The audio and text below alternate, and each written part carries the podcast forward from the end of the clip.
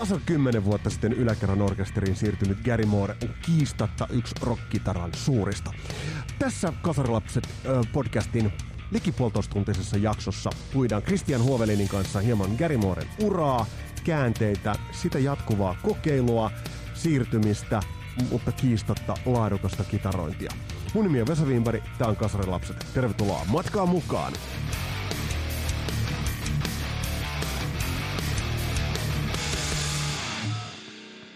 Voidaan sanoa, että Gary Moore on monella, monella tapaa meille suomalaisellekin rakas tapaus. Uh, Gary Moore on mulle itselle ollut aina pikkasen vaikea pala purtavaksi. Ja sanotaan nyt ihan suoraan, mistä se johtuu. Se johtuu tästä I Still Got The Blues-tyylin vaihdoksesta.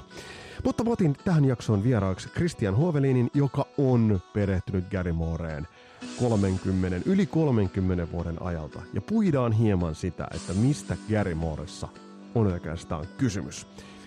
Ja tästä jaksosta on olemassa soittolista, löytyy Spotifyn puolelta, sinne on kasattu Gary Mooren parhaita. Käy ytsimässä sieltä, mutta nyt mennään itse asiaan ja otetaan käsittelyyn Gary Moore.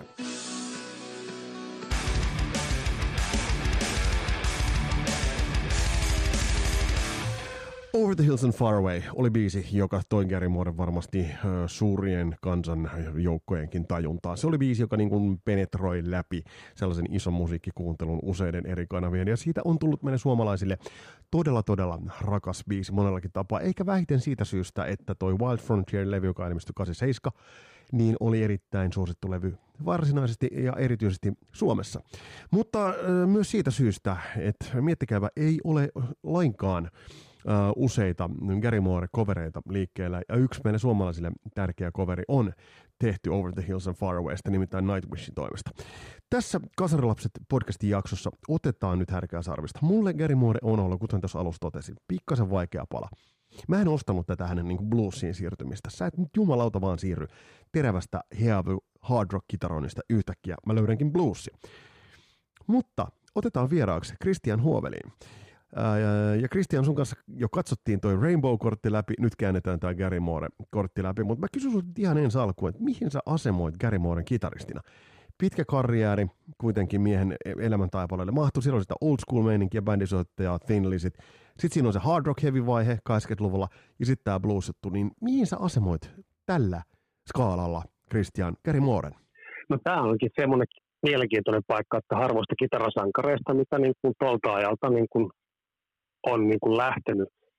Ja varsinkin jos nyt palataan siihen taas siihen aikaan, kun mä olin siellä Myllykoskella 80-luvun alussa, niin tota, mä en silloin miettinyt tuommoisia kuvioita, että onko, onko niin tämä Gary Moore niin kuin soittanut joskus aikaisemmin niin kuin 10 20 vuotta sitten jossakin muussa yhteydessä ja harjoitellut sitä souloraa. Mä luulin ihan vilpittömästi, että Gary Moore niin oli niin nuori tyyppi, että hän on aloittanut sen soulouransa ja soittamisensa just silloin 80-luvun alussa, kun mä oon kuullut eka kerran Mooren niin kuin soittoa C-kasetille ääniteltyltä, tämmöisillä kokoelmakasetille äänityltä niin kuin best ofilta. Se oli varmaan, biisi oli tämmöiset levyt kuin Corridors of Power, uh, Dirty Fingers, Thin Lizzy, Black Rose, Back, on, Back on the Streets, tämä Parisen Walkways hitti ja tämmöisiä. Mä en, niin kuin, mm. mä en tiennyt silloin yhtään, että hänen ura on ollut niin kuin teiniästä saakka. Hän on niin kuin soittanut, hän on tavallaan vanhan liiton mies, koska hän on 67 vuonna liittynyt jo Skid Row tai 68, joku tästä taas mua varmaan antaa noottia, että mä muistan asioita vähän eri tavalla kuin joku vähän vanhempi kubbe kuin minä, niin, sit, niin kuin hän, äh, hän on ollut niin pitkään niin kuin treenaamassa sitä koko uransa ja soittoonsa niin kuin, ennen kuin hän pääsi mihinkään niin kuin oikeisiin kuvioihin mukaan. Tällä mä niin näen sen tällä hetkellä sen kuvion. Mun on hirveän vaikea asettaa sitä. Mä en tiedä, mitä sä haluat, niin kuin tältä, haluat että mä niin kuin sanon, että mikä on mulle kovinta kamaa vai mitä, mitä mun pitää tähän sanoa. Tämä, tämä, on oikein, tämä, on oikein, niin tämä on oikein hyvä vastaus itse asiassa, koska ähm, mä myönnän tähän ihan, ihan kärkeen, että mulla on ollut aina jonkinnäköisiä vaikeuksia suhtautua Gary Mooreen, mutta mut mä odotan, että tältä reissulta Christian sun kanssa, niin mä pääsen oikaisemaan mun suhtautumisen Gary Mooreen. Mutta mennään hei hänen äh, uransa, ja mennään tohon itse asiassa, mistä sä jo mainitsit, että niin kun mulla on sama homma, mulle Gary Moore tuli tunnetuksi, itse taisi olla Murder in the Skies taisi olla eka biisi, minkä kuulin, ja se teki vaikutuksen, tekee edelleen vaikutuksen. ja Run for Cover-levy oli se, joka jotenkin tuli optimaalisimpaan aikaan. Mutta kuitenkin sä sanoit, että et ura alkoi jo 60-luvun puolella. Gary Moore oli syntynyt vuonna 1952, todella siis nuorena ajautui musiikin pariin. Onko sulla käsitys siitä, että miten hän imeytyi noin nuorena noin koviin kokoonpanoihin?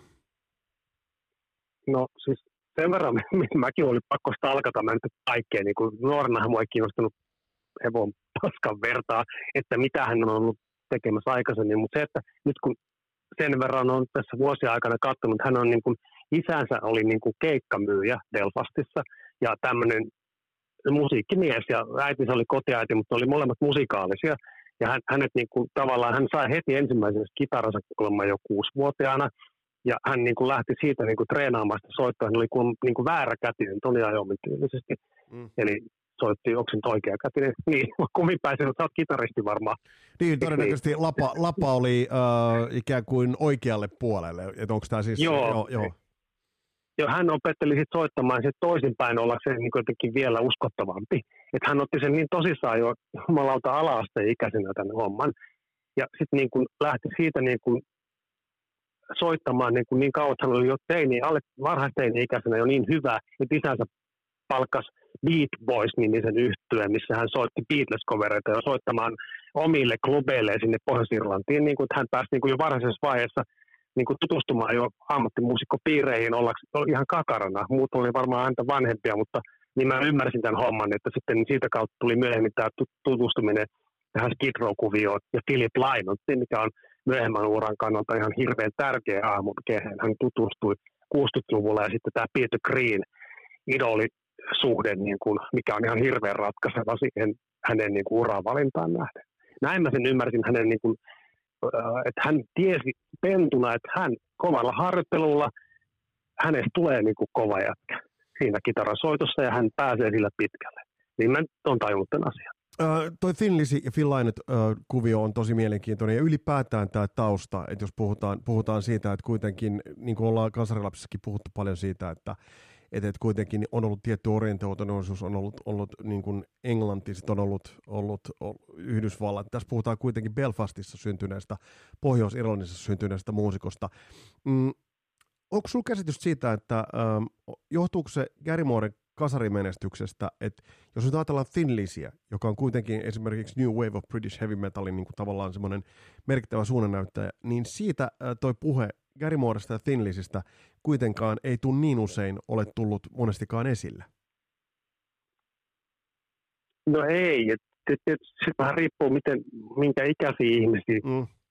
juttelee, koska silloin kun mä olin niin kuin just se 12-vuotias vaikka esimerkiksi, kun tämä Corridors of Power tuli voi olla, että mä olin seuraavana vuonna, kun sä puhuit äsken siitä hienosta Victors of the Futurein mielettömästä biisistä, niin tavallaan niin kuin vuotta aikaisemmin mulle oli joku tyyppi siellä Myllykoskella niin kuin sit sanonut, että, että Moore on niin kuin, Moorella on tämmöinen tausta niin kuin tämmöisessä bändissä kuin Tillisi, että mm. tätäkin kannattaa kuunnella. Että aina ne vanhemmat opasti meitä nuoria noviseja tyyppejä siihen, mitä kannattaa kuunnella sieltä 70-luvulta tai jostain ihan kauempaa, koska eihän teini-ikäisenä silloinkaan kiinnostanut mikään niin kuin, ja sä pidit 30-40-vuotiaita ihmisiä ihan ikeloppuina.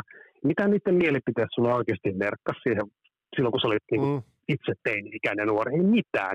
Sä halusit puskea sitä sun omaa näkemystä ja näin, mutta kyllä mä nyt sitten otin sen, no muistaakseni Myllykoskella oli semmoinen rautakauppiaan poika Nalle, en muista hänen sukunimensä, mutta hän hän niitä kasetteja mulle äänitti. Mä, kiitos hänelle, jos hän joskus ikinä kuuntelee tätä lähetystä. Niin hän niin kuin äänitti mulle se Tillisin Black Rosein suurin piirtein väkisin sille P-puolelle, missä oli niin kuin Corridors of Power.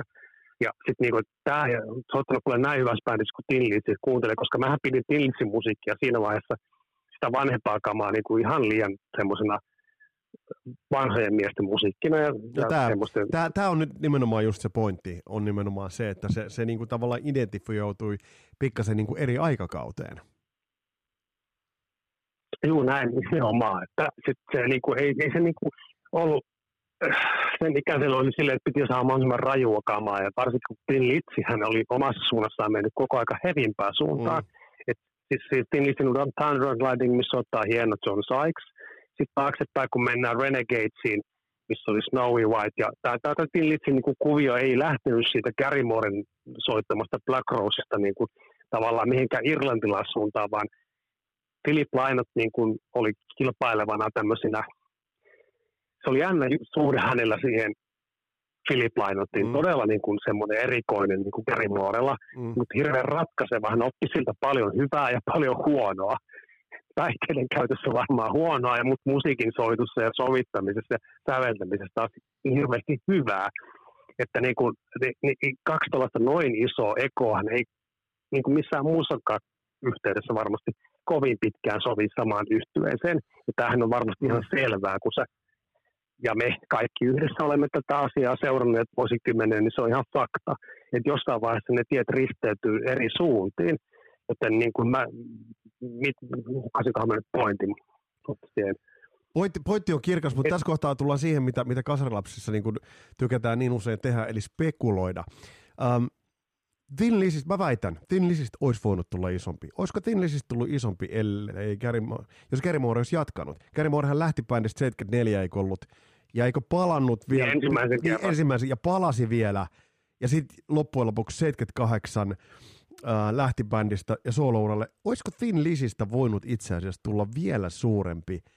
Ähm, koska esimerkiksi Gary Moore oli nuori, nuori iältään, niin olisiko Thin Lizistä voinut tulla no, suurempi? 27, niin 27-vuotias hän oli sillä Black Rosein tekoaikoihin. Mm. Et siinähän oli sellainen niin kuin keissi siinä Tillitsissä, että hän niin kuin paikkasi jo alusta asti hyvinkin epävakaata. Taas täytyy sanoa, että jos siellä on joku, joku kuuntelija Robin Robertsonin hirveä niin kuin fani ja muuta, hän jumaloi, niin ihan turhaa. Siinä on niin kuin ollut semmoinen mies, että niin kuin, jos, jos niin kuin Gary Moore itsekään ei ollut, ollut mikään niin kuin, tiedätkö, tiedätkö, eilisen Teeren poika, mm. hän oli kanssa niin kuin yhtä lailla, niin kuin, hän, hän on tämä on ollut tosi ristiriitaista. Mä olen lukenut tuon Black Rose-kirjan uudelleen just siitä osiosta, kun Gary Moore tuli siihen bändiin. Että jos niin kuin sanotaan, että Tin Lisin porukka oli niin kuin semmoinen Ossi Osborne kertaa neljä, ja Gary Moore oli itsekin sellainen, niin kuin, ei hän vieroksunut mitään päihteitä. Hän sit on todistettu jälkikäteen. Ne oli, niin kuin, siinä oli neljä tyyppiä, mitkä oli kaikki niin kuin, yhtä aikaa tosi kuutamolla, ja yhtä aikaa ne yritti pitää sitä bändiä pystyssä niin sitten kaikilla on ihan yhtä suuri eko siinä yhtyessä. Se on ihan hirveän vaikea yhtälö varmaan rakentaa niin kuin eteenpäin. Niin kuin tietysti Tim Lisin, niin kuin Philip Laino tuli itsekin sellainen tyyppi, että hän oli selkeä näkemys, hän on bändin pomo, että siinä ei pysty samaan aikaan olemaan muita niin kuin pomoja, olkoon ne miten hyviä soittajia tahansa. Että tavallaan niin kuin Gary Moore, mä muistan, mä luin sen jostain, että Gary Moore oli sillä kiertueella, millä niin kuin oli tarkoitus Yhdysvalloissa Black Rose-levyä puffata, niin sitten se oli nähnyt niinku semmoisen niinku tilanteen, niinku, että oli rypitte kokainia ollut siellä esillä joka ikiselle ja tarpeeksi, niin ne muut oli vetänyt kolme kertaa, mutta Gary oli vain yhden kerran, että hän on, nyt, hän on näistä selvin. Ja hän on niinku sitä mieltä, että hän ei pysty jatkamaan Tillitsistä, koska no niin sekaisin se bändi, vaikka hän itsekään ei ollut yhtään ennen vähempää sekaisin. Ja hän lähti kesken Yhdysvaltain kiertua sanomatta suurin piirtein mitään järkevää, hyppäsi koneeseen, palasi Irlantiin, Finlitz jäi kolmesta soittaa loppukiertueen tuon Scott Gorhamin kanssa sitten loppuun, kun eivät saaneet tietysti ketään, kun yhtäkkiä Mr. Moore on hävinnyt kokonaan bändistä, ja joka johti sitten taas siihen, että heidän välithän sitten meni niin kuin historian tietää moniksi vuosiksi. Ja sitten kun sä kysyt sitä Tillisin niin suuruuden niin kuin mm, tulemattomuutta, ei, mm. ei, ei, se, se Gary Moore ei mun mielestä, niin kuin, se kyllä teki hirveän paljon hyvää, mutta siis kyllä niin kuin, jos miettii sitä, niin kuin, että miksi Tinlitsin niin kuin, ei sitten lähtenyt suurempaan, olihan hän itse asiassa mun mielestä Philip Laut hajotti Tinlitsin kyllä niin kuin väärässä paikkaa. Että siis hän rupesi joka levyllä myymään siitä eteenpäin. Nyt mulla ei ole todistettavasti sanoa mitään, että millaisia ne levyn myyntimäärät on, mutta Tinlitsillä ei ollut koskaan yhteisesti, yleisesti ottaen mitään pieniä. Se on ollut iso bändi omassa mm. kenressä silleen, mutta se nousi koko aika ja hän niin kuin tavallaan koitti paikata sitä Kärjemuoren jättämään aukkoa palkkaamalla jonkunlaisia kitaristeja. Snowy White ei varmasti ollut oikea mies silloin, ei huono kitaristi, mutta niin kuin, sitten sen jälkeen John Sykes sai helvetin hyvän tyypin. Mutta ei niin kuin Thunder and Lightningin tyylin muutos oli jotenkin semmoinen ihan oikea ja oikea siihen paikkaan, mutta sitten samaan aikaan niin kuin kovasti kokaini alkoholiongelmainen Philip Lynott ja muutenkin niin kuin sekaisin oleva tyyppi, mm. jos on tiedä, tietää niin kuin itsekään mihin suuntaan sitä venettä vie. Sen olisi pitänyt hajottaa, hän, mä muistan kun mä oon tätä juttua niin kuin kelannut, hän itse katu sitä bändin hajottamista. No, kun, mä, siinä mä, vaiheessa. Se, on, se on täysin ymmärrettävää, että katu. Jumalauta, että jos sä nyt ajattelet tuota ajankohtaa, jos ajatellaan Thunder Lightning-levy, ja palataan Kärimuoden, ihan kertokaa nyt kuulijoille, että me palataan mm-hmm. Ihan tuota pikaa, mutta nyt, nyt ollaan Kristian päästy niin kuin tällaisen herkullisen asian, mutta 83 Thunder Lightning, sulla on kitaras Aisa parina John Sykes, John motherfucking Sykes, joka, joka, jo, joka on, on niin kuin ihan edelleen tulee uutisia siitä, että miten hän kävi Guns N' Rosesin koesoitossa hiljattain. Edelleen on kovastikis julkaisee edelleen. Niin tosta olisi voinut tulla, siis Thin Lizistä, olisi voinut tulla se bändi, joka olisi tehnyt tavallaan, mä nyt peilaan siihen David Coverdalein tekemisen, mutta Thin Lizzy olisi voinut tehdä sen 87 ennen 87 ja David Coverdalein nenän edestä. Vähän toisenlaisena. Saatko ajatuksesta kiinni? No joo, sain sai totta kai. Siis kyllähän niin kun, se oli niin semmoinen semmoinen bändi, mikä nousi koko aika liikaa. Ilmeisesti niin kun, kun mietin, niin kun, eikö silloin ollut mittareina ainakin minun mielestä niin kuin nämä Monsters of Rock-tapahtumat oli, ja vastaavat reading-festivaalit. Ja silloin, silloin ei ollut siihen aikaan vielä tällaisia isoja festivaaliryppäitä, muun muassa Suomessa. Ei, kun se on nimen, nimenomaan Donington. Joo, Donington oli ainakin sellainen mittari, että jos sinne pääsi, niin sinne pääsi pääsiintyjäksi, niin se oli niin kuin, tai edes lämpäriksi, niin sillä tavalla niin kuin, se oli hirveän iso hyvää mainosta sille yhtyeelle esiintyä sillä Monsters of Rock Tourilla siinä line-upissa. Ja se toi sille bändille hyvää, tai no yleensä hyvää, eli se niin kuin, mm. tuo tunnettuutta siinä. Ja Tinlitsi ei mun mielestä ollut siinä setissä kertaakaan mukana, vaikka mun mielestä olisi ansainnut sen ihan milloin tahansa silloin, kun se oli olemassa. Joo. Eli siis 83 välillä se olisi ollut mahdollista. Et sit, mä en tiedä, että on hinta on vaikea kysymys, niin tässä pitäisi taas mennä varmaan Irlantiin.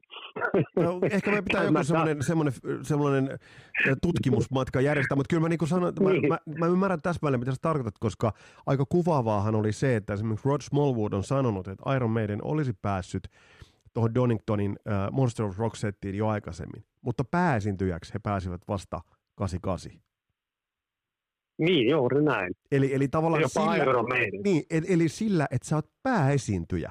Niin kuin me puhuttiin Rainbow-jaksossa. Rainbowhan headlinas.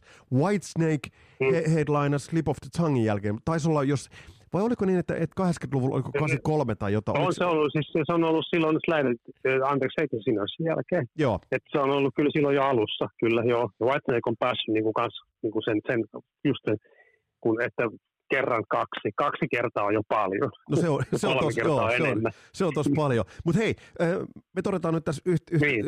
yht kantaa, todetaan se, että, ja nimenomaan, että se on ymmärrettävää, että Phil Lynottia kadutti. Mutta äh, Gary Moore lähti tuossa kohtaa kohti soolouransa. Eka soololevyhän tuli jo, mitä 70-luvun alussa, Grinding Stone. 70, Grinding Stone, joo. Ja arvaapas, kuka tuotti? Martin Birch. Aa, tota, totapa en tiennyt. Toi, toi, toi oli hyvä. Toi oli Se, hyvä. Soundit on, sa, niin nimenomaan soundit on helvetin hyvät, mutta biisit, biisit ei ihan niin hyviä ole.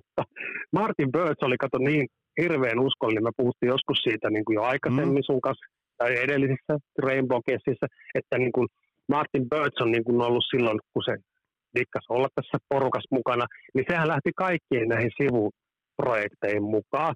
Ja siis Gary Moore tuli sieltä kanssa niin kuin tavallaan silloin, öö, mä en muista sitä kytkyä, mutta se oli Who do, think, who do we think we are Deep Purplella 73 ja Gary Mooren Grinding Stone 73. Mm. Että siellä oli niin semmoisia samoja äh, managerin tuttuja tai muuta vastaavaa, että se niin kuin sieltä lähti, mutta levyhän ei sitten lähtenyt menestymään millään lailla ja se jäi niin kuin, se on sisällöltäänkin, niin kyllähän se tässä, jos mä saan kritisoida, Totta kai. niin eihän sitä, siis jos Kid pystyy esimerkiksi kuuntelee, sekin on niin kuin sellaista kamaa, että mä en halua tästä mainostaa sen enempää, mutta Skid Rowkin on niinku semmoinen, että jos niinku 16-vuotias tyyppi pääsee soittaa semmoisen melkein kahdeksan vuotta vanhempien äijien bändiin, mitkä on niin kuin vasta hakemassa levytyssopimusta, ja hänellä on niin kuin tämmöiset taustat. Jo Peter Green muuten suositteli sinua, tai Eric Clapton suositteli, että täällä on tämmöinen nuori jätkä, niin onhan se nyt ihan hirveän iso niin kuin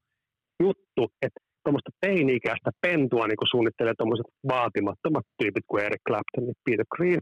Ja hän niin kuin pääsi sieltä sitten Skid Rowun ja Skid Rown kautta niin kuin rakentamaan sitä en mä tiedä, onko se ollut niin hullu. Että se on silloin jo miettinyt, että ei tämmöisten pelleen kanssa soittaa, koska se musiikki, mitä sä kuuntelet Skid Row, niin eihän sitä nyt jaksa kuunnella enää tänä päivänä, mm. kuin äärimmäiset friikit. Mä taas varmaan asua sen muurahaspesää.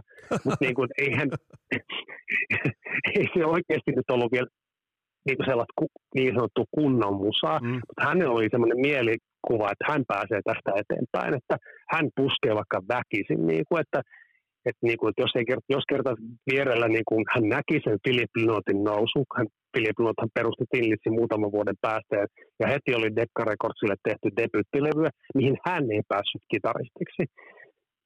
Ja myöhemmin sitten Nightlife, että mä nyt kierrän tämän sen verran taas takaisin sinne päin, että mm. mistä se niin kuin, hänen oma soloura niin kuin, tavallaan poikii, se poikii sieltä niin kuin mutkien kautta välillä Tinlitsiin. Sitten on se Colosseum-kausi, missä harjoitellaan niin, kuin niin kovaksi soittajaksi, että mehän niin kuin kaikki suurin piirtein niin kuin onanoitiin, kun me kuultiin niitä Corridors of Powerin mm.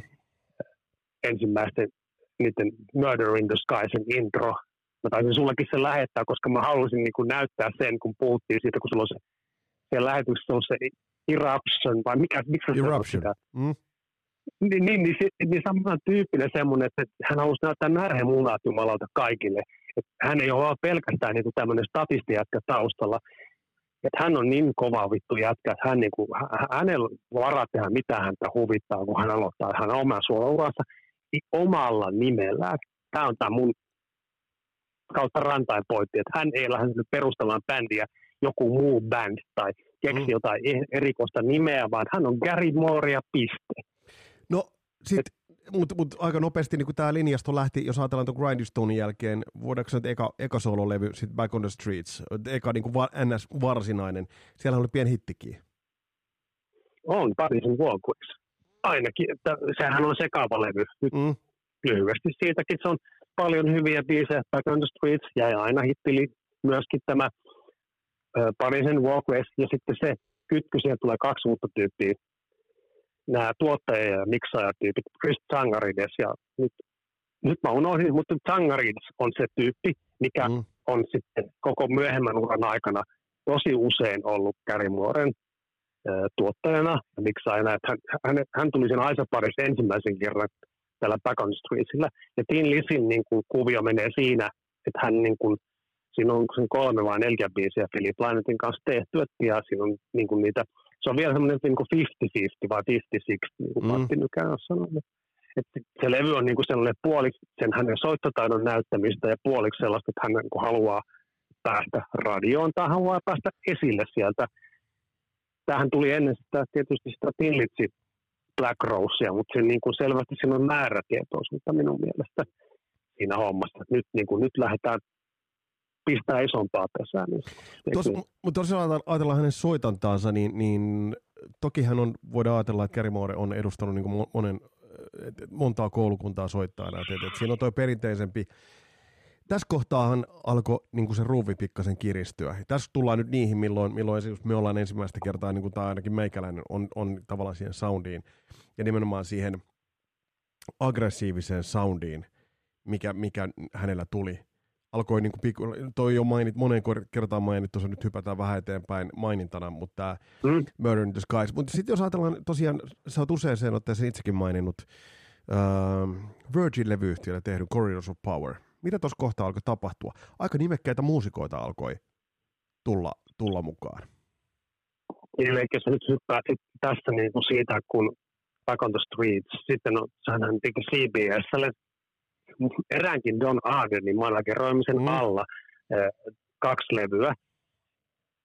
G-Forcen ja ton Dirty Fingersin, mistä niin kun hän oli ujo mies. Vielä itse asiassa sitäkin mä aina ihmettelin. Mä muistan, mä pentunakin, mä olin levyt lainassa, mutta mä en saanut mitään otetta, koska kun hän tällä on laula Gary Moorea, tämä on tämmöistä sillisalaattia tai sellaista, no, se ei, siellä ei löytynyt, ydintä ei vielä ollut löytynyt, mutta Moorelle löytänyt itselleen ihan hirmuiset tuottajat, sopimukset Jet Recordsin kanssa, eli Sonin kanssa Don Aaden managerina, Saron, Saron Osbornen isä.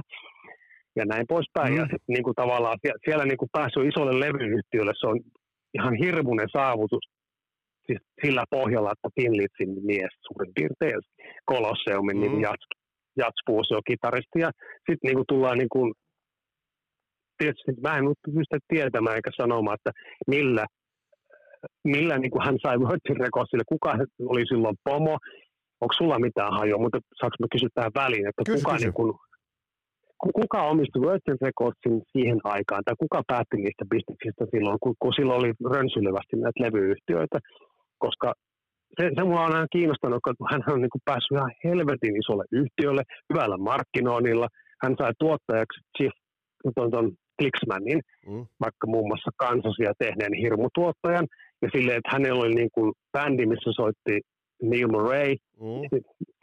Whitesnake, Ian Pace, Whitesnake, ja sitten Tommy Ire, edes mennyt Koskisen mm. soittaja huippumies, sieltä kans pitkän linjan ammattilainen, ja sitten vierailijoita sain niin kuin muun muassa Jack Brucen sille ja Nori Holder ja Vuolat ei ollut sillä levyllä, mutta anyways niin kuin semmoisen ihan älyttömän kovan niin kuin poppoon soittamaan, mutta se, että hän teki kaikki biisit, se ei ollut mikään semmoinen, että hän hakee niin kuin apua enää siinä vaiheessa kieltää.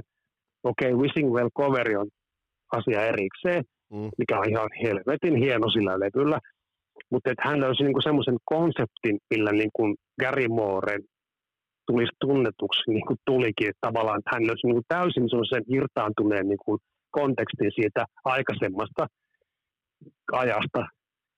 Osa, osasi yhdistää sen, sen ajan ollessaan ammattimuusikko vaikka Kolesseumissa, jossa hän tutustui Neil Murrayhin mm. ja Don Airyin, mitkä niin kuin tulee myöhemmin todella usein mukaan tähän Gary Mooren uraan ja niin kuin Kossi Powelliin ja Kossi Powellin soololla vierailin usein myöskin. Eli se löysi ne huippuammattilaiset, mitkä tuli toimeen hänen kanssaan kyllä niin kuin ihan hienosti.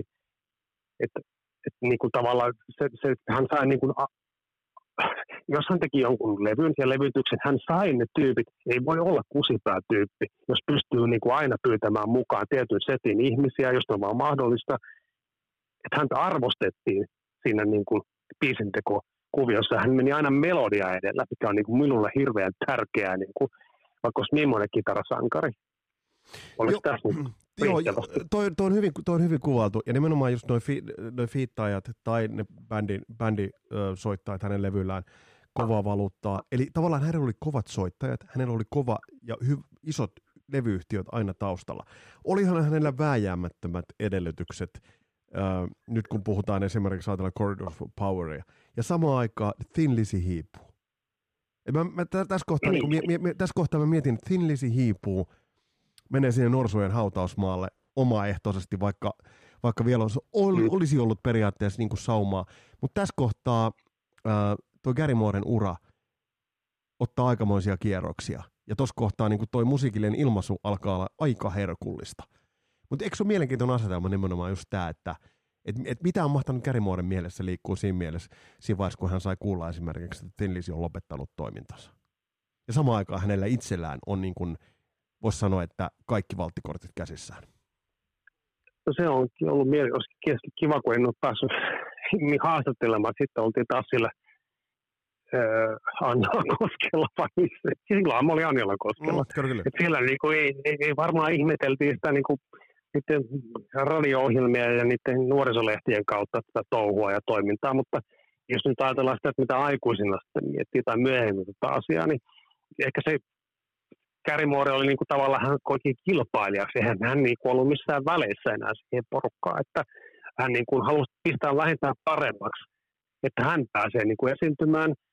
Hän on tavoite päästä tyylin vaikka Monsters of Rock-festivaaleille, mihin hän pääsi. Sehän on niin kuin ihan fakta. Että se, niin kuin, se lähti niin kuin siinä New Wave of British Heavy Metalin niin kuin fölessä tekemään sitä omaa uraansa ja hän koki sen silloin niin kuin semmoiseksi niin kuin hänen jutuksi, mikä toimi ihan, ihan törkeä hyvin. Se ei, se ei niin kuin lähtenyt tekemään semmoisia levytyksiä, missä hän kopioisi mitään muuta. Hän otti ne vaikutteet sopivasti joka paikasta ja, ja halusi niitä, ja saikin radiohittejä, muun muassa Empty Roomsin, Victims of the Future, on ilmestynyt 83, eli saman vuonna kuin toi toi Thunder and Lightning toisin kuin Dean Litsi, hän pääsi Monsters of Rockin päälainappiin. Niin siinäkin on mun mielestä niin kuin se, että tietysti nyt pitäisi taas, taas saada joku ihminen kiinni sieltä juhlalista tai jostain Dean mikä Scott Gorham puhelimeen.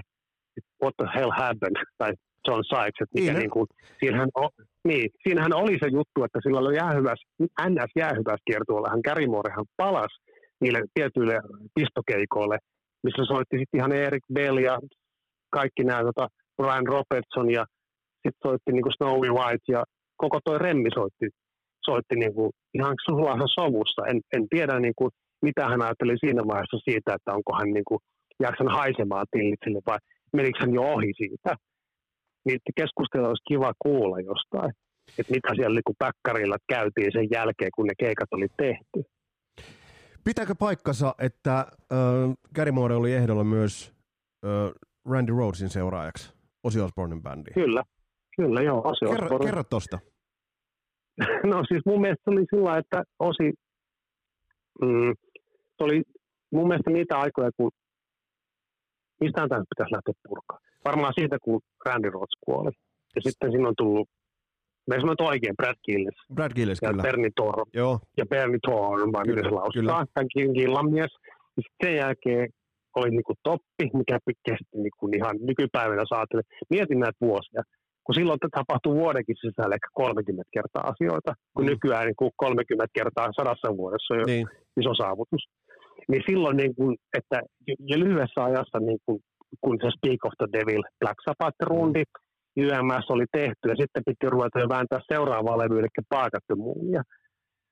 Siis, silloinhan se ei ollut vielä varmasti sen niminen, mutta niin kuin siinä välissä ne kävi neuvotteluja ja Gary Moreen vongattiin ihan hullun lailla manageripäistä, mutta jostain syystä, mä en tiedä mitä siinä oli tapahtunut, mutta More sanoi, että ei häntä kiinnosta, hän ei lähde anteeksi, Ossi Osborneen mm. soittamaan että hänellä on oma sooloura nyt niin kuin tärkeämpi ja hän, niin kuin, hän on löytänyt jo soittokumppanit ja muut, että se voi olla, että siellä oli niitä managerivääntöjä sun muita, mutta hän oli yksi, yksi kärkiehdokkaista ja mun mielestä siinä kärkiehdokkaissa oli muuan Michael Senker ja Dave Meniketti. Niin kuin Gary Moren lisäksi, ei ihan, ihan huonoja jätkiä ei ole ollut. Ei, nämä on mielettömiä, mielettömiä mutta mut, äh, tässäkin kohtaa niin sanotaanko näin, että äh, Ozzy Osbourne ja varsinkin Sharon Osbourne eivät ehkä Belfastin kasvattia olisi jyränneet samalla tavalla biisin kirjoituskrediteissä, mitä jyräsivät J.K. Lee. Niin kyllä, joo. Että... Mä veikkaan, että katu, pikkuinen katutappelia olisi tullut esiin siinä kohtaa. Jos, jos no, sama, kyllä, Gary Moorehan oli sellainen, niin Gary Moorehan mä en tiedä, mutta tämä täytyy sanoa, jos kuulijat ei tiedä, miksi hänen arpiden on sellainen kuin on, niin hän aikoinaan sai sen arven sillä, että hän puolusti omaa tyttöystävänsä 60-luvun lopussa. Erik Bell oli ollut siinä samassa baarissa ja sieltä kävi joku vittuilemaan hänen tyttöystävästä jotain, niin hän kävi riveleikkiin ja sitten samaan aikaan takaa raukkaamaisesti tullut mies oli häntä pullolla niin kuin suoraan kasvoihin, josta ne arvet ovat peräisin mitkä hän sopivasti osasi peittää ja muuta. Tämmöinen kiva juttu tulee mieleen. Ja hän olisi sitten pitänyt, pistänyt, pitänyt sitten semmoisen pienen turpasauna sille sen jälkeen. Että et tämä porukka, niin kuin tämä porukka oli kaikki kovia jätkiä. Ne oli kovia niin kuin katujen kasvattaja. Se onkin on varmasti hyvä ja huono ollut hänen urallaan, en tiedä. Mitä, Tällainen pikku näitä Mut mitä muuta, joo, ja tämä on semmoinen, tämä on vähän näitä vastaavia, että miksi Timo Nikillä on niin karhea ääni, että se on saanut niin nyrkistä tuohon kurkkuun. En tiedä, täytyy jossain vaiheessa Nikiltä se, Nikiltä se kysyä. Mitä muuten uskot, ihan jos sen verran nyt, niin mä väitän, että Gary Moore soit, soitannollisesti olisi istunut aika hyvin osin bändiin. No olisi ihan siis, voi että, mm. olisi, olisi demoja olisi tallessa, se olisi jo niin kivaa, koska Kyllä. Niin ihan, sitä, ihan onaan olisi suurin piirtein, että Jumalan kautta tuommoinen tyyppi niin kuin, niin kuin, että mitä se olisi saanut edes yhden biisin tehnyt, että miltä se olisi kuulostanut hänen soittamana ne Baakattomuunin demot. Niin. Ihan mieletön ajatus, ihan oikeasti karvat nousee pystyyn. On, mutta siis tämä, tämä just, tässähän tämä hienous onkin.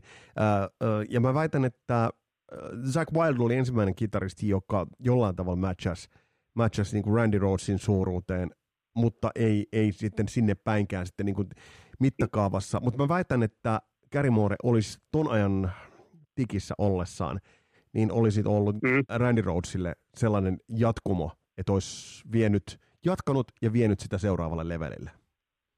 No kyllä se ehdottomasti näin on, että sitten niin kuin, no ei haittaa, että se ei kiili, koska niin hieno mies kuin onkin, ja hänestäkin saadaan varmaan toivottavasti myöhemmin ja Ossista kaikkea muuta kivaa tähän eteenpäin, mutta niin kuin tavallaan siellähän oli myöskin toinen juttu, että hän kävi neuvotteluja myöskin Whitesnakein suuntaan. Eli siis tämän, tämän Perry Marsteinin kenkän, kengen mm. kuvan persisen saannin jälkeen Gary Moore ja Cavadale Haavit myöskin haikaili. Ja hänen mielestä olisi ollut yksi potentiaalisimpia eli paras tyyppi. Ilmeisesti Senker ja kaikki muut on ollut siellä yhtä lailla, mutta niin kuin Moore olisi ollut sieltä, kato, britti. Mm. Ja sitten niin kuin, äh, siellä oli joku managementtipaska. Se, sitten, mä en tiedä, se tuntuu, että se painoi sitä Weisneck-kuvioa. Niin kuin, mä en halua dissota, enkä mä voi sanoa, onko se pitääkö paikkansa, mutta ainakin musta tuntuu siltä, että siellä on jatkuvasti sitä managerin sotkua joka suunnassa, joka sitten niin kuin, ei, ei tuottanut haluttuun lopputulokseen. Kärjemoore ei ollut myöskään sitten Whitesnakein kitaristi. Ajattelen, mikä sekin olisi ollut. Oh, on, on, on, on. Toki, toki sit saa... sit, niin, sit, sit, mut, mut, ei, mut, olisiko niin. siellä voinut olla John Sykes ja Gary Moore samassa bändissä? Ajattelette siinä. toi, toi, kyllä, toi kyllä her- ja sitten vielä siihen laitetaan, että siellä on ollut John Sykes ja, ja Gary Moore, ja sitten siinä sentterinä mm. David Coverdale. Uh, niin. Mä sanoin, että joku, ego, e- ego, ego, joku egomittari olisi kyllä painunut punaiselle. punaiselle. Mutta siis sinällään äh, tavallaan, mm. kun mä kuulen John Sykesin soittoa, niin, niin mä jollain niin. tavalla aistin sitä, että, että jos ajatellaan 87 John Sykesin soittoa, niin mm. mä, mä pystyn kuulemaan, että, että miltä esimerkiksi Gary Moore olisi soundannut.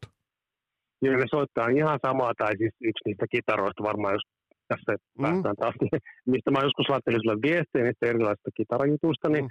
kyllähän niin kuin molemmat on niin kuin, tota, hallitsee sen semmoisen, mikä se termi on, se semmoisen hienon niin kuin soundin, mikä Gibson Les Paulissa on. Siis mä, jos me sen verran niin otetaan tähän niin kitarapornoa tähän väliin, niin kummankin soundi on, siis Gary Morrison on mielenkiintoista se, että että hirveä susteini hänen soitossa, mutta se ei ole silti niin kuin, kuten monet nykykitaristit sen tekevät, niin se ei tule niin kuin kompurasta, se ei tule kompressorista, se ei tule niin kuin, mm. tavallaan, se, hän ei, että se lähtee niin kuin, tiedoksi Niko Kudioillakin, niin soundi lähtee sormista, mutta se lähtee tässä kohtaa. Kummallakin oli vahva presenssi ää, niin kuin otelaudalla, Eli kummallakin oli tavallaan, että kun he otta, jos ajatellaan niin kuin vaikka John Sykesia 87 tai ajatellaan Gary Moore niin kuin hienoimpia sooloja tuolta heavy, heavy aikakaudelta, niin kum, kummatkin kun ottavat sen yhden nuotin, niin ähm, he pitävät siitä liki yhtä hyvin huolta kuin Adrian Smith parhaimmillaan. Eli tavallaan, mm. ja sitten kun, ottavat, niin ja, ja sit, kun ottavat voimasoinnun, kahdenkieliset vitos, vitossoinnun, niin tavallaan he laittavat siihen sellaisen pienen vibran – ja se, se on niin kuin vahva läsnäolo, ja tämä niin kuin yhdistää näitä kumpaakin, kumpaakin no, so, silmät kiinni soittaminen joo, muuten. Joo, ja päävinos. Ja päävinos. ja päävinossa muuten. Kellään ei ole silmät auki. Kaikkien maailman parhaat kitaristit soittaa puoliksi ainakin tai kokonaan silmät Joo, joo, ja siis päävinossa. Katsomatta ja, joo, ja päävinossa siis Adrian Smith, John Sykes, Gary Moore ja Harri Kirvesniemi, kaikki vetää pää samalla tavalla, pää samalla tavalla hinossa. Mutta hei, jos ajatellaan, jos ajatellaan tot, niin tot heavy, heavy kauden kovinta levyä. Ei hypitä eikä kiirehditä, mutta sen verran kuitenkin sanon, että toi mm. Victims of the Future, se oli semmoinen levy, että silloin, niin kuin mä sanoin, Murder in Skies, niin se, se oli jotenkin sellainen kappale, että siitä eteenpäin niin kuin meille teinijanttereillekin Gary Moore niin kuin tuli tietoisuuteen, ja sitten häntä alettiin seurata. Mihin hän uransa lähti siitä? Sieltä nimittäin sitä alkoi tulla kaupallisia menestyksiä vastaan – Ilmeisesti, joo, siis, ilmeisesti välit Phil Lynottiinkin olivat niin huonot. Tota, huo, joo, eikä ne vielä, vielä ei mennä katso sinne, koska se ei ollut vielä tässä vaiheessa mm. parantunut, mutta se oli niin kuin, se, mikä siinä pysyi samana, oli niin kuin se Jeff Klicksman, mikä niin kuin, oli niin kuin semmoinen ehdoton niin kuin paisapari siihen tuottajana. Silloin ainakin legendaarinen tuottaja. Ja sitten se porukka, mikä oli niin kuin Ian Pace, hän ilmeisesti nyt tässä täytyy niin kuin sen verran, me ollaan käyty joskus tämän muun Perfect, Perfect jos porukoiden kanssa aikoinaan sata kertaa varmaan läpi, niin tämä kuuluu tähän purpesukupuhun niin olennaisesti, että niin Ian Pacin piti vielä soittaa tällä levyllä koko, kokonaan tämän rummut, mm. mutta sitten silloin tuli joku käsi paskaksi, sitten tuli toinen rumpali ja alkoi tämä tämmöinen niin kuin, tästä eteenpäin tämmöinen niin kuin varmaan loppuun asti, että Gary Moorelle niin kuin sopi aina ne soittajat, mitkä silloin vastattu paikalle tulemaan, kun hän oli tarpeeksi hyviä. Että niin kuin, sit tässä vaiheessa oli niin kaksi rumpalia, kaksi kosketisoittajaa ja niin edelleen, kaksi mm. sitä ja kaksi tätä ja tämmöistä, niin kuin, että hän löysi semmoisen niin kuin väylän ja Neil Carterin tulla mukaan. Eli tämä Wild Horses UFO kosketisoittaja, mm. mikä oli hänelle myöskin tärkeä. Eli niin kuin hänellä oli tärkeää saada sellaisia yhteistyökumppaneita, minkä kanssa hän, niin kuin, hänen omat näkemykset, mitkä hänellä on vahvat, hän niin kuin, pystyy heidän kanssa soittamaan jo niin kovia ammattilaisia, että ne rupeaa rutisemaan siitä ja sanomaan, että minua ei nyt tämmöinen kiinnosta, tai että minä nyt en tämmöistä, tee tämmöistä, vaan ne tekee, mutta niillä on myöskin se oma näkemys, ja sitten tavallaan niin kun päästään siihen rainbow-hommaan, semmoisen, että onko ne brittiläiset aina ollut semmoisia saatana toistensa kiusaa, ja kuuluuko se siihen kuvioon muusikkopiirissä, että pitää vittuilla koko aika jossain, ja tehdään vaikeaksi ihmisten oloja, samaan aikaan kunnioittaa. Tätä me en ole koskaan kanssa ymmärtänyt. Meidänissä tätä anyway. ei ollut. Meidänissä tätä ei ole Ai Okei, no sitten harvinainen poikkeus. Kyllä, kyllä. Mutta siellä niin tavallaan on tyyppejä, mitkä niin kuin vaan tietyllä minimiporukalla tehdään, ei tehdä mitään ylimääräistä. Ja sitten niin kuin ajan hermoillahan oli ihan, ihan sikana, niin kuin, että Victorista Fusion kansi on hieno. Mä just niissä pidän kädessä tätä alkuperäistä mm. painosta. Tässä on tämä kohokuvioinen kansi hieno, sama kuin tämä mun paita. Ja tota, anteeksi kun mä mainostan, mutta niin tota, sitten niin kuin, että täällä on niin kuin Empty Rooms, jos nyt haet sitä asiaa, minkä sä äsken kysyt, mm. mistä niin kuin lähti, niin Empty Roomsin alkuperäisversio, mikä on melkein seitsemän minuuttia pitkä. 636, tuo niin on mielenkiintoista. Tosta... Jos vertaa sitä, että se on 636 tossa ja katsotaan, se on sitten Roundfall coverilla, se on, uh, se on, se on kaksi minuuttia, yli kaksi minuuttia lyhyempi. Kyllä, ja se on vasta viides versio. erilainen, jos me lasken live, live uh, We Want Moren So Far Away plus se on erilainen versio. Sitten on tehty kaksi erilaista sinkkuversioa, mistä sitä biisi on feidattu kahdesta minuutista puolentoista minuuttia. Mulla on kaikki versiot. Usko minua. Että uskokaa kuuntelijat. En, en, en, epä, en, Minulla epä, on ne kaikki. En, en epäile hetkeäkään. Uh, uh, Onko toi nyt kun sulla on siinä käsissä on toi Victims, Victims of, of the Future, onko toi Gary Mooren sellainen musiikillinen huippu? No se on, se on, niin kuin, tämä on hirveän vaikea kyllä. Tämä on mm. taas se sama kysymys, kun sä kysyt mm. silloin niistä, että Rising vai? Niin, tässä, pod, tässä, tässä, tässä podcastissa ei ole helppoja kysymyksiä. niin, niin siis mä en tiedä. Tietysti jos silloin aikaisemmin me oli silleen, että, joo, että tämä oli semmoinen, niin kuin, että itse asiassa oliko tämmöinen Dr. Ankle Hyde, tämmöinen, tiedätkö, niin kuin, että paha ja hyvän pojan fiilis. Hyvä poika halusi äänestää Poweria ja paha poika of Futurea. Voitko siitä päätellä jotain? Onko se noitten, noitten mutta se on noitten levyjen välillä sulla? Kyllä, kyllä, koska se on niin kuin, no Victims of the Future, okei, okay. onko tämä taas tämmöinen taseohimolla vai mitä on, muuta? On, on, on, on. No okei, okay, no sitten Victims of the Future. Se no. menee sen Entrumsin takia, koska sisällöltähän on niin kuin tavallaan sille hyvin samantapaiset, mutta Chorus of Powerilla on niin kuin, no, enempi sellaista niin kuin, melodisuutta, niin kuin mikä niin kuin vetosi tyttöihin, mm. mikä, mikä pitää hienosti mainita tässä, koska aikoinaan oli kiva, kun myöskin tytöt löysivät heavy-musiikin. Joo, tämä, tämä niin, muista, sehän, joo, ja tämä muista selvästi. Niin, va, va, että se on tämmöinen miesten ja poikien juttu, että tämä on tullut kuule kuunneltua siellä teinidiskossa monen kertaan ja monet muutkin palladit ja tyttöjen niin kuin dikkailu Kärimoreen kohtaan nousi nimenomaan tuon Corners of Powerin ja Victims of Youth ja niiden palladitten ohella. Joo. Uh, 82 Corridors of Power, 83 Victims of the Future. Sitten tulee hieman taukoa, se tulee liveä ja muuta. Lähtikö Gary Moore tuossa kohtaa katse kohti Amerikan manteretta? No kyllä, koska se sai sen nimenomaan, siis toi Empty Rooms varmaan, mm. mä oletan, että se on varmaan ollut suuri, suuri juttu, koska sen, sen, sen niin kuin singlen menestys oli iso, ja siitähän piti tehdä jo eri versioita saman tien, kun se biisi oli tehty.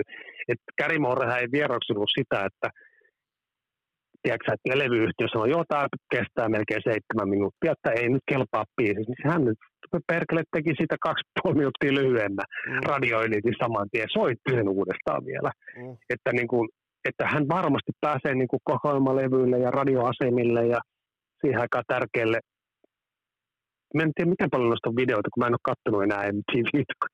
On jotain vanhoja klippejä, eikä miten paljon noita on. Mä jonkun verran yritin tässä pari viikon aikana katsoa, tiedätkö niin kuin YouTubea ja noita, että miten paljon niitä videoita oli tehty silloin, että miten tärkeitä roolia näytteli Gary Mooressa niin kuin nämä tehtyjen niin kuin promavideoiden rooli, niin oliko No heitä vastakysymyksen sulle. Muistaaksä yhtään tällaista uh, No mä muistan sen, kun nämä musavideot uh, niin tuossa kohtaa lähtivät niin tulemaan ja ar- eri artistien osalta. Ja, ja mä oon tehnyt vähän katsonut, tehnyt samanlaista tsekkausta. Ja Gary Moore jäi tuossa kohtaa, niin kuin jäi, um, musiikki puhu puolestaan, mutta jossain määrin Gary Moore jäi kasvottomaksi artistiksi. Ja, ja mä, mun, mun, niin. mun tulkinta on se, että esimerkiksi kun tiedetään se, että, että esimerkiksi David Coverdale alkoi pärjätä Yhdysvaltain markkinoilla siinä vaiheessa, kun hän, hän myös teki tietyn visuaalisen kasvojen kohotuksen bändilleen. ja, ja panosti, panosti visuaalisuuteen, tai, tai ajatellaan monia muita bändejä, mutta musta Gary Moore jäi MTVin tullessa, niin hän ei päässyt, hän ei saanut siitä MTVstä sitä jalansijaa, mitä monet muut artistit huomattavasti hepposemmilla musiikillisilla niin, niin. ansioilla saivat. Saatko kiinni? No joo, että en tiedä sitten toisaalta niin kun mä mietin sitä, että Gary Moore koko ajan niin kun mietti sitä uraa sille eteenpäin, halusi tehdä koko ajan erilaisia kokeiluja. Sinne päästään tähän Run for Coverin 80-luvun puoleen väliaikaan, niin kuin missä niin kuin hänkin osasi älytä semmoisen niin kuin, en, ennen sitä niin kuin levyn. Siinä on se kiertoa, mikä loppui siihen, että We Want More Tour, mm. mikä niin kuin, missä niin kuin, tämä niin sanottu niin kuin musiikillinen ja teknillinen huippukokoonpano päätti aikakautensa – ja myöskin ilmeisesti hän ei ollut sit semmoinen, hän ei vieroksunut sitä, että hän lähtee tekemään seuraavaksi omaa suunnitelmaa, mm. mitä hän nyt ihan kronologisesti ajatellen pääsi tekemään Run for Coverilla ajoin niin kuin sille levylle. Et, et, et, ehkä hän ei, mä tiedän, mä tunnen semmoisen kuin Sami Ruokankaan, hän on ollut paljon tämän Gary Mooren kanssa jostain syystä tekemisissä, niin se joskus mulle sanoi, että Gary Moore oli aina ollut semmoinen, että hän ei niin kuin hän ei ole kauheasti jaksanut tehdä samaa juttua tai miettiä ja murehtia. Hän ei ole niin kuin jaksanut murehtia sitä, niin kuin, että mikä hänen menestyksensä niin kuin funktio niin kuin on. Että haluaako olla maailman niin kuin kovin tähti. Että hän ei ole sitä niin kuin miettinyt. Mä ihan oikeasti mä allekirjoitan sen, ei, et, et, ei tarvitse murehtia Ymmärrätkö tämän? Mm, että, kyllä, kyllä. Niin kuin sit, sitä, että, että tuleeko minusta niin kuin se kaikkein seuratu tähti, kun vähän on semmoinen ujo kuitenkin, ja tiedätkö, mm. niin, kuin, niin sitten sit mulle tuli mieleen semmoinen, että ei Moore ole välttämättä ollutkaan niin, kuin niin semmoinen vimmanen, että hänet pitää päihittää kaikki muut. Vaan hän tekee niin kuin seuraavan ratkaisu ihan omilla ehdoillaan.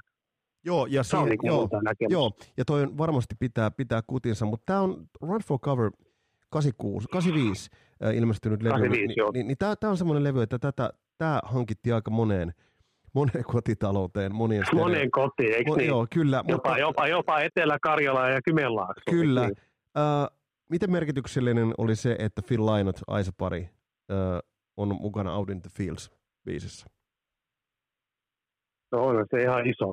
Silleen, jos me ajatellaan sitä, että niillä oli välit huonontunut ihan hirveästi siitä, kun hän lähti niin kuin ilman ovet paukkuun hän vaan lähti ovista kuuluvaa ei kuulunut mitään. Hän vaan lähti yhtäkkiä niin kuin seuraavalla kerran, kun Philip Lainat soittaa Kärimorille puhelimeen, niin hän kyllä Belfastissa.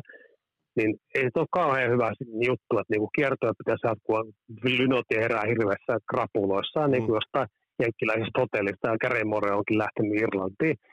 Niin siinä vaiheessa ei varmaan monille kattu mieleen, että olet mun paras ystävä, että jatketaanpa tästä kohta.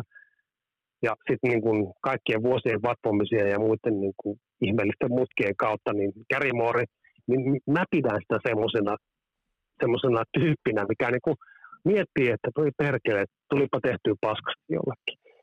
Voinko mä korvata tätä asiaa jollakin pyytämällä anteeksi tai tekemällä jotain yhteistyöpyyntöä ihmiselle, kenen kanssa vähän vittuun meni huonosti. Niin sitten se onnistui, hän niin kuin sai hyviä aiheita mieleensä ja pyysi niin kuin Lynotin niin kuin tekee tälle tulevalle albumille, mikä piti olla tämmöinen tiedätkö, niin kuin albumi, missä vierailee artisteja. Mm. No siinä vaiheessa hän ei osannut nimetä kuin Glenn Hughesin, ja sitten Lynotti voisi tulla basistiksi, ja Hughes laulaisi koko levyn. Mä ymmärsin jotenkin näin, että Glennin roolia nostettiin iso, isosti ylös, hän niin kuin koki myöskin sen, että hän näki semmoisen kärsineen Glenn Hughesin siellä. Siinä vaiheessa oli muistaakseni Hughes oli sieltä noussut sieltä helvetin älyttömistä huumehöyryystään niin kuin Hughes Trallin albumin jälkeen. Ja kuviot on ilmeisesti pienet, että jostain syystä se Hughes tuli sieltä niin kädenvuoden föleen. Ja, ja myöskin Lynolta, että hän on tavallaan niin kuin, en mä tiedä, onko väärässä vai oikeassa, mutta kaksi hirveätä huumepeikkoa. On, on, jo, jo, niin jo, jo. Et siihen aikaan varsinkin aivan kuutamolla ollut Glenn Hughes ja yhtä kuutamolla ollut Philip Lynott. Hän lähtee tekemään kahden tuommoisen niin kuin räjähdyspommi Erkan kanssa, tyypin kanssa levyä, niin on jo ihan, iso hatunnosto. Jo pelkästään, vaikka sitten olisi tullut ihan mitä, sitten olisi tullut yhtään mitään.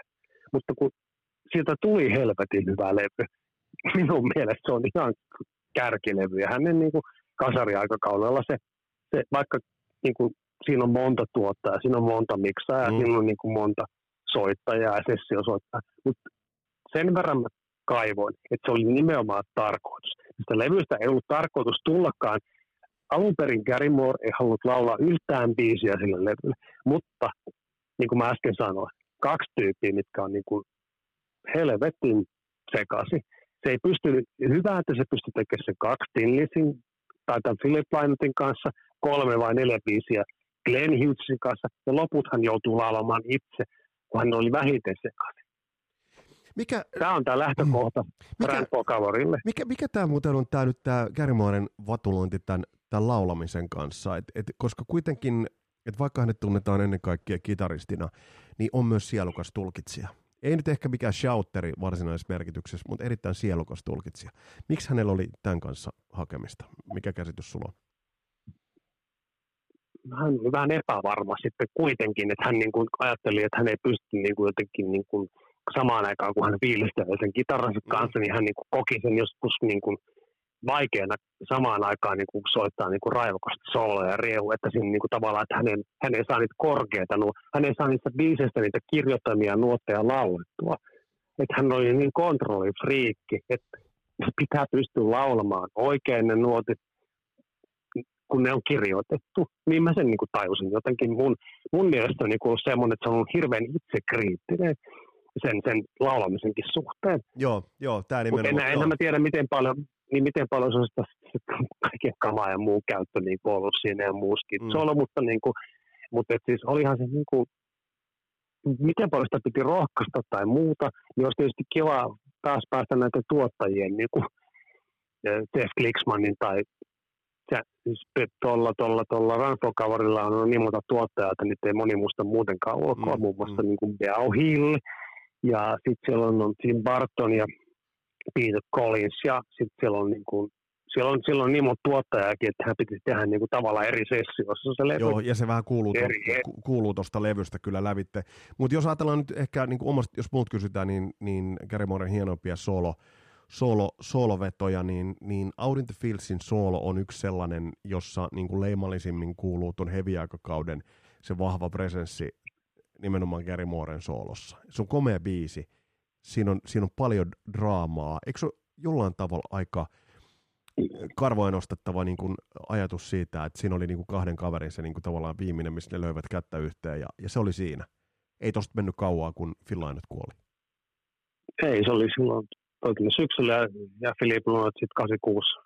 Oli se tammivaihe, kun neljäs tammikuuta korja, jos korjaus on väärässä, mutta se oli surullisia aikoja, koska samana vuonna kuoli Burton sitten syksyllä, että Joo. siihen aikaan näitä tämmöisiä nuorena kuolleita kuule oli todella paljon vähemmän kuin nykyaikana, että tai kuunnelkaa, kyllä varmasti kaikki tässä ihmiset niin kuin sen ajan muistaa ja tietää, niin ne on niitä harvoja hetkiä, kun mullakin on tippa tullut liissä, kun mä luin sen jonkun Karjala, Etelä-Karjala mm. jonkun jutun siitä, että tämmöinen kaveri kuin Filip oli nyt tosi pienellä, jossa oli kirjoitettu on Lappeenrannassa luin, niin se oli sille, että itku tuli kyllä ja oli pakko ruveta sitten soittaa nimenomaan vaikka tätä for Cover levyä ja tälleen, että siellähän on toinenkin hieno biisi, missä nimenomaan laulaa toi Lynot kokonaan. Ja tekstit on helvetin hienot ja koskettavat on tuo Military Man. Ja Joo, se on... Minun mielestäni kun mutta sano sinä jotain. Ei kun siis nimenomaan se, että, että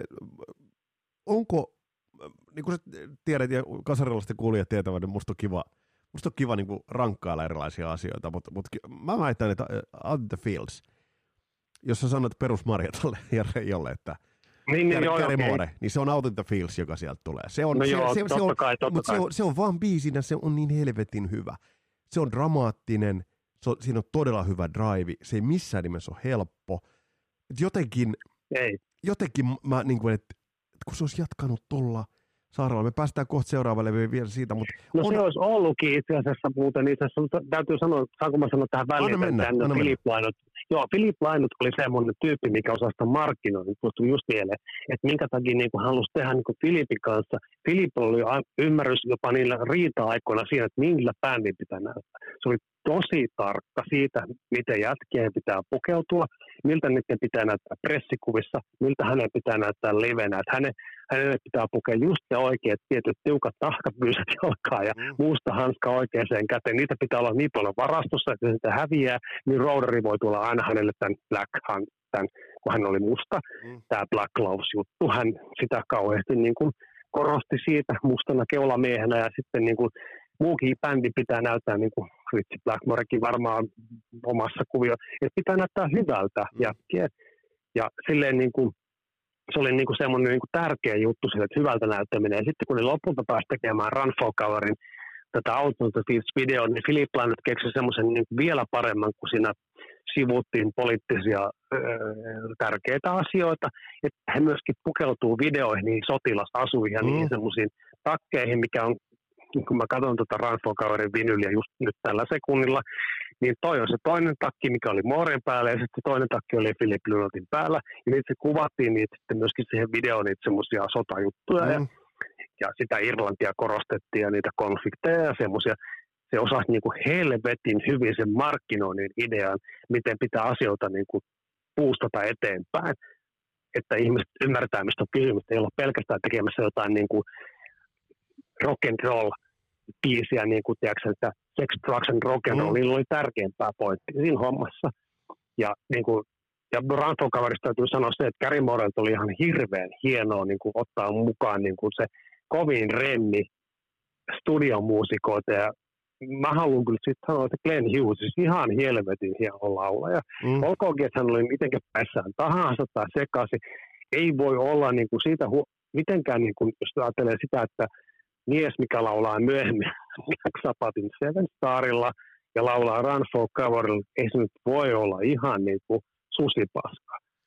Ei, ja itse asiassa, ja pitänyt, pitänyt itse Niin. asiassa, pitänyt itse asiassa niin laulu, laulussa niin kuin äärimmäisen hienosti kondiksessa edelleen. Siis niin kuin, et, Kyllä. Et, et, et, et, et, et, ja, ja, ja hieno niin kuin levy tavallaan semmoinen, että kyllä mulle on hirveän tärkeää tuohon Grand Folk Coverin niin kuin aikoihin. Tuossa oli niin kuin todella, niin kuin, hänellä oli kyllä varmasti mahdollisuudet niin kuin siinäkin vaiheessa niin kuin edetä sen uran kanssa niin kuin haluamalleen suuntaan, koska se on, se on, se on täynnä hienoja, niin kuin vaikka mä en tiedä Empty Roomsin uusinta versio, niin se, hän koki sen tarpeelliseksi tehdä sen eri lailla, mutta myöskin siinä levyllä on paljon sellaista erityyppistä niin kuin laidasta laitaan biisiä, mikä varmasti niin kuin, sit yleisö rupesi tässäkin vaiheessa ehkä hiertämään, tai toisaalta, kun puhuttiin äsken niistä tytöistä, mm. Niin heitä rupesi kiinnostaa. Joo, joo, Niin, just näin. Just näin. Äh, miten kova pala äh, Gary Moorelle oli Phil Lynottin kuolema? kova.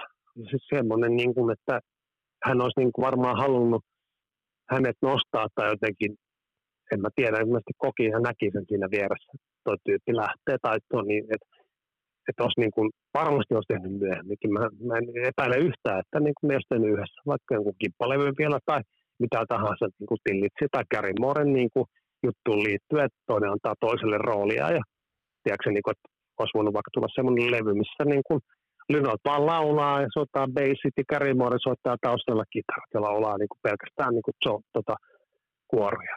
Ja rummussa vaikka Brian Downey ja koskettimissa Don Erie. Mm.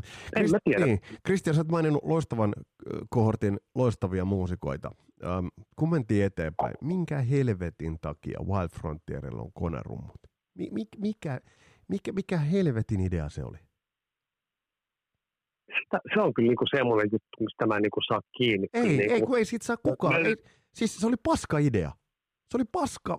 Se oli lähtökohtaisesti, pa- siis jos ajattelin, toi 87 tehty, Et mm, mm. Jos ajattelee tona aikana, niin kun, että mi- mihin studiotekniikka oli kehittynyt, mitä oltaisiin voitu saada vaikka Cozy Powellilla tai Erik Singerillä aikaiseksi. Niin, niin, niin oli siinä mukana, joo. Niin, mm. niin, niin siis toi on, ja ajatellaan noita hienoja biisejä, että mä, oletko miettinyt koskaan, koska minä olen, olen miettinyt, mä muistan, kun mä, mä, hankin, mä, mä, muistan, kun mä hankin ton levyn.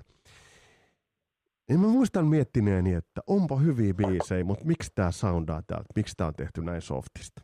Ja kyllähän se tajus silloin, että että tuossa oli nyt joku, joku muutos tapahtunut. Mikä sun tulkinta on, että, että oliko tämä oliko tämä Gary Mooreista kokeiluhalua?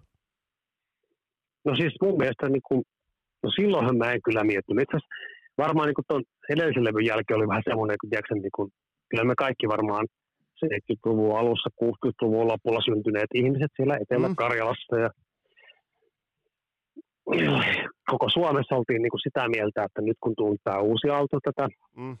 heavy metallin tämmöistä niin kuin raskasta linjaa, niin kyllä mäkin niin kuin jossain vaiheessa menisin niin kuin kokonaan, niin kuin mut mennäisi jäädä tuo koko vaihto Frontier niin kuin välistä. Onneksi mulla on sisko Virpi siellä kotona ollut ja vähän neljä vuotta nuorempi Broidi, niin ne niin kuin, kumminkin ne vähän kevyemmän musiikin päälle niin kuin ymmärsi tai kuunteli. Ja silleen niin kuin mä, mä, mä ohitin sen ensin niin kuin silleen, että voi perkele, että pitääkö tämän Gary Moorenkin soittaa näitä tämmöisiä mm, just hittejä tai jotain. Joo, joo. Ja alusta mä koin sen, koska mä olin silloin vain 17-vuotias, niin eihän sitä silloin, niin kuin, tai ainakaan minä en ollut semmoinen niin kuin, sen ikäisenä kaiken hyväksyjä.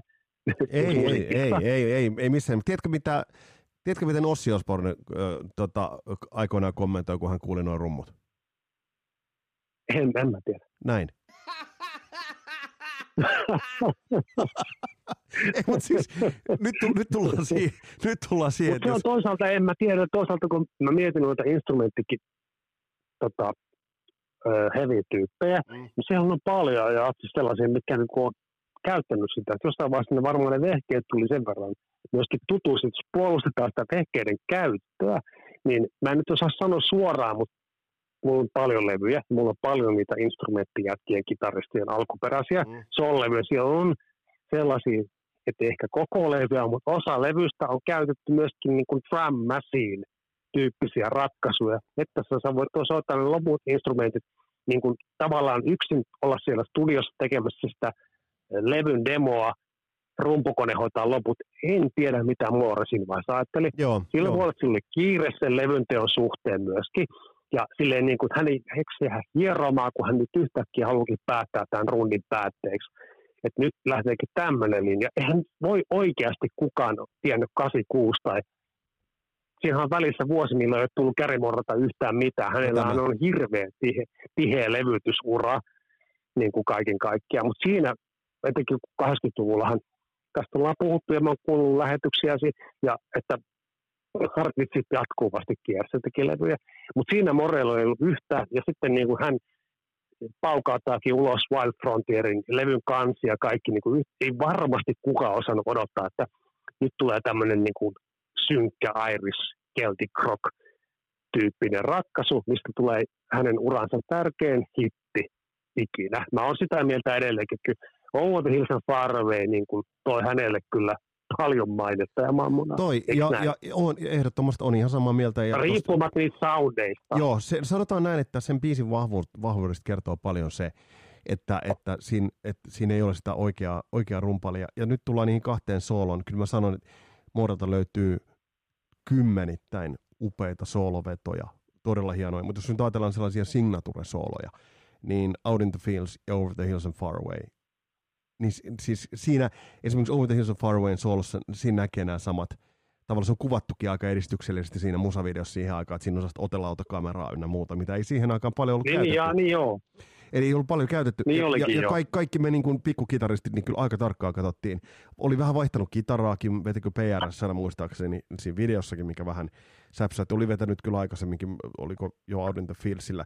Mutta um, toi, toi levy kuitenkin oli menestys. Joo. No siis kyllä, ja ehdottomasti, että se niin kuin, mitä mä nyt sanoisin, onko se niin kuin, se on Suomessa ollut ykkönen, Skandinaaviassa monessa maassa ja varsinkin Irlannissa ja tälleen, niin kuin, että me koettiin niin kuin, täällä Suomessa, mutta me löydettiin tämmöinen hengenheimolainen niin kuin, jotenkin ainakin minulla, minulla oli sellainen fiilis silloin, kun asuin Lappeenrannassa, että, että niin kuin Suomessa löydettiin joku tämmöinen niin kuin, vähän kuin ei me suomalaiset saatu suomalaisia sinne menestymään, niin joo, joo, joo, joo, kyllä mä, mä joo, paikkas to... meille semmoiset niin kuin, melodiat, mitä niin kuin kaivattiin niin kuin kotimaiseltakin ulkomaan vallottajilta, niin tavallaan se otettiin niin kuin meille. Jotenkin mehän otetaan suomalaiset välillä hirveän niin kuin hyvin ja huono itteemme semmoisia niin kuin hy- hyviä ja bändien melodioita ja semmoisia, mm. että tämä on meidän musiikkia ja tämä on meidän niin kuin, meidän bändi ja tämä on niin kuin me, meille tärkeää niin kuin kamaa ja me, me koetaan yhtäläisyyttä niin kuin näiden irlantilaisten kanssa tai, tai jonkun muu. Tiedätkö, tämmöinen pointti, mulle tuli silloin mieleen, että, että niin kuin nyt, nyt se löysi semmoisen kansainvälisen kielisillä hittibiisillä löytää biisejä ympäri maapalloa omien niin kuin, ideoittensa taakse niin kuin lopultakin kun hän on niin kuin tehnyt työtä 20 vuotta soittajana ja lopulta vuonna 87, 20 vuotta tasan sen jälkeen, kun hän liittyy Skid Rowhun, niin hän niin kuin lyö läpi. No on se aika pitkä aika. On. Mut Kellä al- on pitempi aika? Niin, niin hyvä kysymys. Alkoiko tuossa kohtaa mennä jotain kuitenkin niin sanotusti etelään? 87 tulee toi, no siitä on yksi vu- vuosi taukoa, äh, vuosikymmenen lopulla tulee After the War, äh, jolta ei nyt kyllä irrotettu irrotettukaan sitten niin kuin, uh, yhtä isoa hittiä enää. Menikö, ei, lähtikö, ei, lähtikö, lähtikö, lähtikö, niin sen...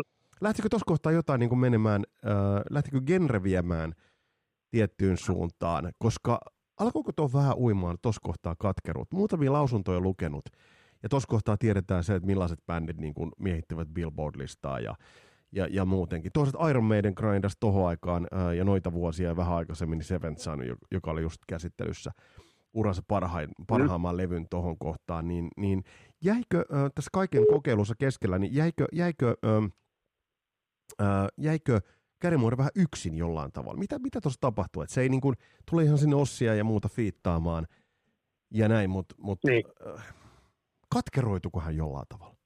Ennen kuin sitten tulee tämä muutos, johon ihan kohta puututaan. no katkeroituminen, mä en tiedä, tämä on taas, taas sellainen kysymys, niin kuin, että tietysti varmaan se, että joskus mä sitä niin kuin ajattelen tällaisten ystäviä ja tuttujen puolesta, jotka niin Kari Dikannut, niin että se on niin semmoinen, että häntä niin kuin arvostettiin ja vihattiin sen takia, kun se niin, kuin niin paljon muutti koko aikaista tyyliä. Sen niin kuin, tai tavallaan sitä semmoista pientä tyyliä, se ei sitä omaa fokustaa, mutta sitä tyyliä se niin kuin muutti koko aika sen verran, että, että tunt, häntä pidettiin jotenkin semmoisena niin kuin loikkarina johonkin suuntaan ja toiseen. Sitten niin kuin 80-luvun loppuhan toi sitten sitä, siinä vaiheessa varmaan kun 89 tuo After the War julkaisu, niin siinä ei ole mitään pilalla. Soittajat ihan mielettömiä. Cosi Powell ja mm. rummuista muun muassa, ja on Neil Carter ja on Bob Daisley. Eihän tuolla bändillä pitäisi niin kuin mennä mihinkään syteen niin kuin kokoonpanollisesti, mutta kun hän on ollut aina se biisin tekijä, että jos sä ikinä katot Gary levyjä, jos siellä niin kuin poistetaan nämä Tinnitsin Philip Lynottit ja muut ystävät sieltä, niin suuri osa biisistä on hänen itsensä kirjoittama. Hän ei ole niin kuin lähtenyt siihen. Hän ei muun muassa siedä sitä, että, tai sietänyt aikoina, että häntä niin kuin ruvetaan koveroimaan turhan takia. Hän ei antanut lupia just yhtään kellekään, että koveroi kapaitsi. Tämä kuuluisa Nightwish mm. Just, mutta ja paljonko sekin maksoi, olisi kiva tietää. Mutta, tota, otetaan, otetaan, joskus, otetaan joskus selvää, mutta tulihan tos, kyllähän tuossa niin. tuli, niin, mutta kyllähän tuossa tuli häneltä lausuntoja, mitä on paristakin kohtaa lukenut, että hän, hän musiikillisesti aja, ajautui vähän umpikujaan, niin oliko, oliko tämmöinenkin maininta hänen toimestaan, että se oli menettänyt tällaisen musiikillisen itsekunnioituksensa? Joo, kyllä, että hän oli itse kriittinen. Mä tuossa itse asiassa niin viimeiseksi mä olen lukenut tänään, että juttua tästä Bob Daysista ja sitten tästä Tribute to Carrie Moore, minkä mä sullekin laitoin mm. tämän albumin kanne ja muutamissa hänen poikansakin, mitkä molemmat törkeän lahjakkaita soittajia, kuten myöskin Daislin ja jälkikasvu en yhtään ihmettele, niin tota, hän niin kuin, niin kuin Daislikin sanoo siitä Mooresta niin kuin semmoista, että se on niin kuin, se on kuin semmoinen purjelaiva, mikä seilaa myrskyssä ja tyynessä, että semmoista oli ollut Kärjenvuoren kanssa työskentely. Mm. Et, et, niin kun, se on niin kun, ollut äärimmäisen niin kun semmoinen aikansa kyllä seuraava, mutta myöskin itse kriittinen. Et, et hän saattoi sanoa jonkun keikan jälkeen, mikä vaikka Daislin mielestä oli ollut, vittu me soitettiin hyvä keikka. Niin Käri Moore sanoi, että tämä oli ihan perseestä. Että hän soitti pari nuottia väärin. Joo, joo, tässä, tää, joo tästä, tulee, tästä tulee tämä taiteilija.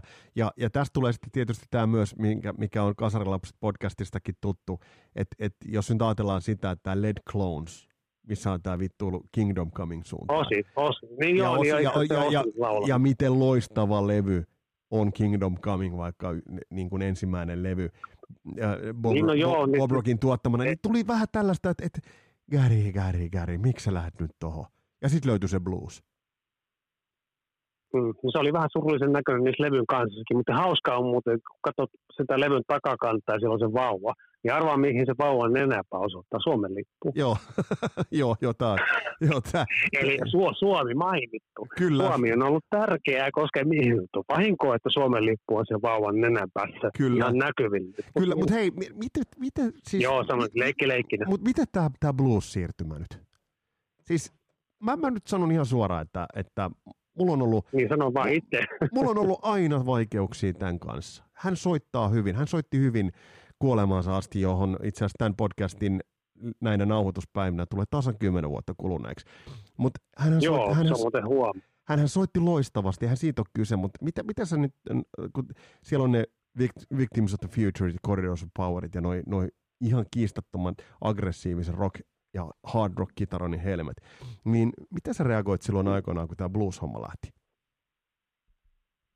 No, mä oon kyllä sitä, mä en tiedä, kun tästä on niinku aikaa yli 30 vuotta, Still Got the Blues, mä olin muuttanut just Helsinkiin 90 kesäkuun ensimmäinen päivä, ja mä olin nostanut siihen mennessä Litafordin Stileton, olisiko ollut ihan ihmeellisiä levyjä. Mm. No vaikka siinä siihen niinku okay, vaikka Slayerin, tämän, tämän nyt Abyssin, Season Abyssin ja Rust in Peacein Meganetilta, tämmöistä 90 niin kuin Queen's Whitein Empiren ja joo, joo. sitten niin kuin, tämä 90 se kesä jatkuu niin hienoja ja syksy niin hienoja ACDC Razors Edge ja niin edelleen. Sitten yhtäkkiä mä oon niin kuin koko ajan odotan, että Gary Moore tekee sen uuden levyn, että vihdoin viimein mä pääsen ostamaan Moren uuden levyn, kun vastaan siitä on vajaa vuosi sitä mm. vuodesta. Ja hän julkaisee uuden, se ei paljastanut, millaista on tekemässä. Mm.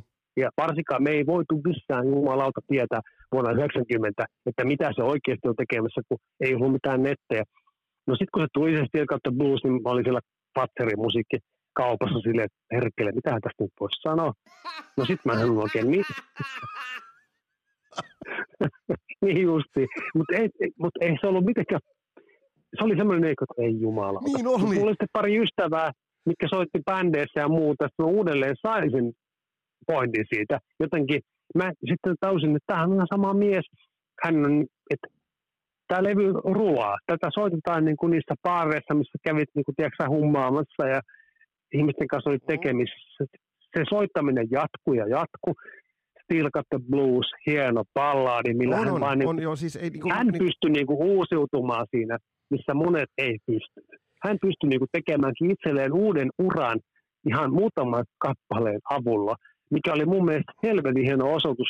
Ja mä en ole semmoinen niin kuin, takinkääntäjä mm. tyyppi. Tai jos olen, niin sit saa joku täältä kuoppalaiset tulla on, on. lahtaamaan. On, ja, ja siis tos, mä en ole semmoinen koskaan ollut. Joo. Uh, mä niin kuin ymmärsin hänen niin kuin semmoisen niin kuin ajatuksen siitä, että hän lähteekin tuohon suuntaan, ja hän vielä jopa katujulkisesti sitä. No se on naurettavaa, että katu menneisyyttä. Eihän sitä sitten myöhemmin enää katunut, mutta silloin. Silloin hän oli sitä mieltä, että nyt on tämä linja ja bla bla bla. Joo, tästä, tästä tullaan nimenomaan tähän. Toihan on vaka, niin kuin vakavasti otettavaa tekemistä, hän soitti hyvin. Onko tässä nyt kuitenkin se, että mitä ehkä meikäläinen noina tunnekuohun päivinä ei niin kuin nähnyt, että, että jos ajatellaan, hän on olleet niin kuin, niinkin kovat kuin Claptonit ja Peter Greenit ja muut suosittelemassa, että niin. pi- piirsikö hän ympyrän ikään kuin täyteen palatessa, no joo, palatessa bluesiin?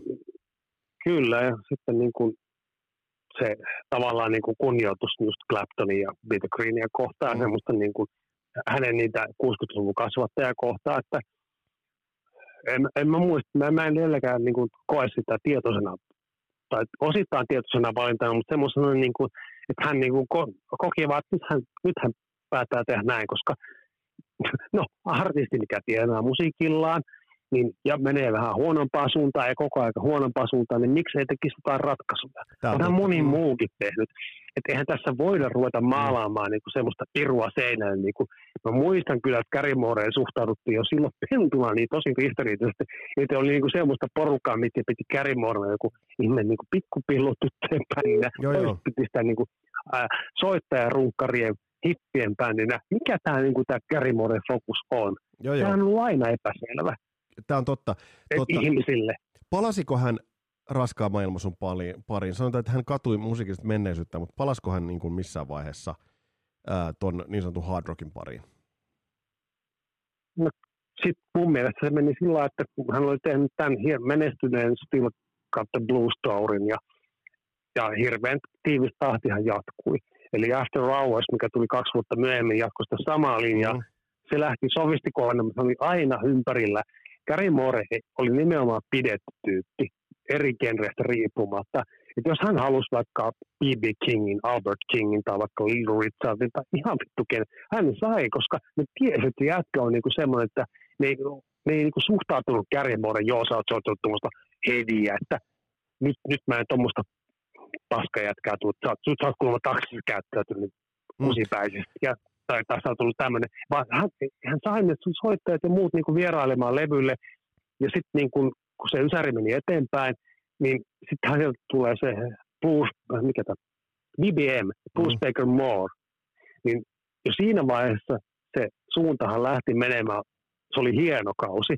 Mä oon edelleenkin niin kuin harmissani siitä, että se, sitä ei koskaan toteutunut sellaisena maailmankiertoina. Mä olin jo itsekin niin kuin tällä, niin kuin, tiedätkö, varusteet päällä himassa lähdössä. Mm. Nyt, nyt jumalauta näkee Bruce Baker Moore liven, niin eiköhän ne sitten perussa. Mutta niin kuin tavallaan siinä, siinä oli jo ensimmäinen kohta 90-lukua, milloin Gary Moore lopetti sen blues-jutun niin kuin seilaamisen, vaan hän lähti niin kuin katsomaan eri suuntaa sitä omaa uraansa. Ja sitten myöhemmin, okei, okay, no Peter Greenin varmaan jotkut huonot kondikset tai jotkut muut johtivat mm. siihen, että siellä oli se cover-revyn teko, ja sitten kun tuli tämä se aika, kun hän teki sen tota, hän niin kuin halusi koko uran ajan tehdä sellaista pientä niin kuin säätöä niin kuin asioiden kanssa, Dark Days in Paradise ja Different Beat, niin eihän, ne on niin kuin, eihän hän siinä vaiheessa enää niin kuin miettinyt mitään bluesia, vaan hän mm. meni siellä ajoissa niin kuin eteenpäin ja niin kuin kollegoitensa, brittiläisten kollegoitensa muiden vastaavien niin kuin mukana, että tehdään hyvää soundista musaa ja sitten sellaista niin kuin, mitä mieleen juola. Joo, just tämä. Just Siltähän tietysti kuulostaa varmaan ulkopuolistenkin korvilta. Pitikö paikkansa, että ennen kuolemaansa Gary Moore työsti Rockimpaa albumia? Kyllä, kyllä joo, että siis 2010, kun on tämä albumi Live at Montreux ilmestynyt, mm. niin silloin, sillä rundillahan me otti ensimmäistä kertaa niin kuin yhteyttä pitkästä aikaa Neil Carteriin. Eli tähän ratkaisevan mm. 80-luvun tai yhteen niistä koskevista soittaja, soittokumppaneista, niin hän sitten siinä vaiheessa otti sen mukaan bändiin. Hän oli jo säveltänyt kolme biisiä, ja nyt oli tarkoitus tehdä semmoisen keltterock-levyn. Hän oli mm. tarkoitus tehdä se paluu uudelleen. Hän oli joka tapauksessa niin kuin päättänyt sen. Siinä oli sellaisia levyjä sen 2000, kun hän teki Back to the Bluesin, se oli vielä semmoinen, että joo, siinä vähän niin kuin, mutta hyvien soittajien kanssa tehdään vähän semmoista niin, taas semmoista niin kuin uudelleen sitä after hoursia. Mutta sitten kun se teki sen, äh, sen, sen, sen solo-levyn Scarsin kanssa, eli tämän Primal Scream, ja säkin varmaan tiedät tämän Scars-kuvion, mm. milloin se kävi Suomessa, niin siinä vaiheessa Moori lähti niin jo miettimään eka kerran niin semmoisia hard rock-kuvioita. Et se ei ollut vaan silloin kuolivuoteen äärellä, tai mikä kuolivuoteen äärellä, mutta tavallaan niin kuin, nyt on vaikea tietää, että onko Moore ollut missä kunnossa vai mikä takia se on miettinyt näitä kuvia mm, mutta mä kyllä. koen sen niin, että Moore niin kuin oli semmoinen tyyppi, että se halusi pitää ne hyvät että huippuystäviensä ja soittajansa kanssa ja yrittää uudelleen tehdä niin kuin musiikkia riippumatta siitä, että mikä hänen oma visionsa on. Että Kyllä, kyllä, kyllä, kyllä. Siinähän niin kuin, niin sano vaan. Niin, siis itse asiassa mä alan paketoida tätä pikkuhiljaa, mutta äh, ennen viimeistä kysymystä mä kysyn sulta, että äh, Gary Moore kitaristina, niin millaiseen joukkoon sä nostat hänet äh, rock-kitaristien joukossa? Ketä, ketä sä sanotaan, no. että vaikka sellaisen samaan, samanlaiseen niin kuin, viiden sakkiin, tai millaiseen, millaiseen kohorttiin Gary Moore nostat? Millaiseen joukkoon? No ehdottomasti top viiteen, että siis nyt, nyt ei päästy vielä puhumaan, toivottavasti pääsisi myöhemmin puhumaan, niin jos nyt lasken tästä niin kuin Ritchie Blackmoren ja Tony Iommi pois, niin sen jälkeen tulee niin kuin ehdottomasti Gary Moore, sitten tulee Michael Schenker, ja sitten tulee Frank Marino, ja sitten sit se loppusakki on niin kuin semmoinen, että sitten se luettelo on todella, todella, todella pitkä että niin kuin eurooppalaisia on niin paljon hyviä ja kaikkia, että mun on vaikea niin kuin kategorioida niitä muita tyyppejä niin kuin semmoisen niin kuin järjestykseen, mikä niin kuin olisi niin kuin mitenkään tolkullinen. Mutta sä nostat Kärimuoren, niin sä nostat, mutta sä nostat Kärimuoren ihan, no. ihan, ihan, siis sanotaanko kär, kärkiviisikkoon. No kärkiviisikko on mulle, se on ehdottomasti. Se on biisintekijä, hän on niin kuin yksi niistä harvoista laulavista soolokitaristeista, jos miettii niin kuin sitäkin pointtia. Että hän on niin kuin laulava soolokitaristi. Nyt on, jos nyt miettii Jenkeistä, otetaan sieltä Bluoster Kallista se ää, ää, Erik Blomno ja sitten tämä Baktama. Mm. Mutta ne ei ole niin kuin kumpikaan sooloartisteja. Mm. No sitten Ted Nugent, mutta eihän hänkään ei nyt oikeasti ole heviä. Ei puhuta Ted Nugentista. Dave Mustaine. Ei, mutta sinne on Dave, no sitten myöhemmin, mutta sinne välissä on Marino kanssa. Mm, kyllä, kyllä. Marinohan oli niin kuin ihan, jos hänenkin ongelmat ei olisi ollut sitä, mitä olisi, hän olisi varmasti ri, vieläkin rimpuilemassa Moren rinnalla. Sitten on Dave Meniketti, ja mikä on niin kuin, olisi voinut ihan menestyä omalla solonimellään, mutta helvetin hyvin laulava, komppi ja solokitaristi ja biisintekijä. Niitä on todella vähän tässä maailmassa. Ja sitten niin sit mennään naisiin. Lita Ford, mikä niin kuin ihan samalla lailla. Pentuura, teiniura, mm. myöhempi ura, aina on luottanut siihen omaan taitoonsa laulaa, soittaa, sooloa, komppi, olla itsensä niin kuin hän on se so, niin kuin nimi siinä bändissä, mm, kyllä, eikä kyllä. mikään, että hän on joku bändin. Joo, joo. Ja sit heavy metallihan on täynnä tämmöisiä esimerkkejä, jotka sitten on ehkä myöhemmin ottaneet mieluummin jonkun muun nimen kuin Sol-nimen itsellä. Se mainitsit äsken kyllä se Dave Mustaine, niin mä kuulin sen, mm. mutta yhtä lailla joka ikisessä trash tai heavy metal bändissä on ollut se hyvä laulava komppi tai soolokitaristi, en mä sitä tarkoita. Mm. Mutta Gary Morella on ihan ainutlaatuinen ura kuka muu soolonimellä esiintyvä artisti olisi ollut niin monta kertaa, vaikka Monsters of Rockissa kuin Kärimoore sanoi. Ei, ei, ei, Kaksi ei, joo, joo, tämä on totta. Kristian Hovelen, tähän viimeinen kysymys. Äh, kymmenen vuotta sitten äh, hän siirtyi sitten yläkerran orkesteriin. Mitä ajattelit silloin ja mitä ajattelet nyt? No, se oli kyllä hirveä ikävä episodi, että niin kuin, silleen, se oli paha yllätys, koska mä ajattelin, että kun hän niin kuin sanoi, että hän tekee niin kuin nyt tämmöisen suunnan ja tämmöisen, ei ollut mikään yllättävää, että hän tekee niin uuden suunnanmuutossuunnitelman, kun ainahan se oli ollut semmoinen se Gary Moore mulle ja meille monille ystäville ja faneille, ketkä hänen uraa on seurannut, että mä, mä koin, että se oli surullinen uutinen, siitä oli pakko mennä eteenpäin ja mä toivon, että nämä oppipojat ja muut on niin kuin ymmärtänyt sen, että mistä kärjenmuodosta on kysymys. Näin totesi Kristian Huovelin. Kiitokset Kristianille jälleen kerran vierailusta. Tässä oli Gary Moore laitettu pakettiin. Laita tuohon kommentteihin alle, mitä olet mieltä Gary Mooresta, mikä sulle putoo Gary Mooren tuotannosta parhaita. Ja tulevista jaksoista on muuten hei pakko sanoa. Meillä on tulossa aivan huikeita vieraita. Meillä on tulossa vieraaksi Karle Viikate. Ja hänen kanssaan puidaan akselilla Dingo ja Death Metal. Miten, mitä löytyy tosta maastosta? Ja on tulossa paljon paljon muutakin, joten pysy kuulolla, levitä ilosanomaa tästä podcastista ja tätä eteenpäin. Mun nimi on Vesa Wienberg, tää oli Kasarilapset podcast. Palataan astialle. Moro!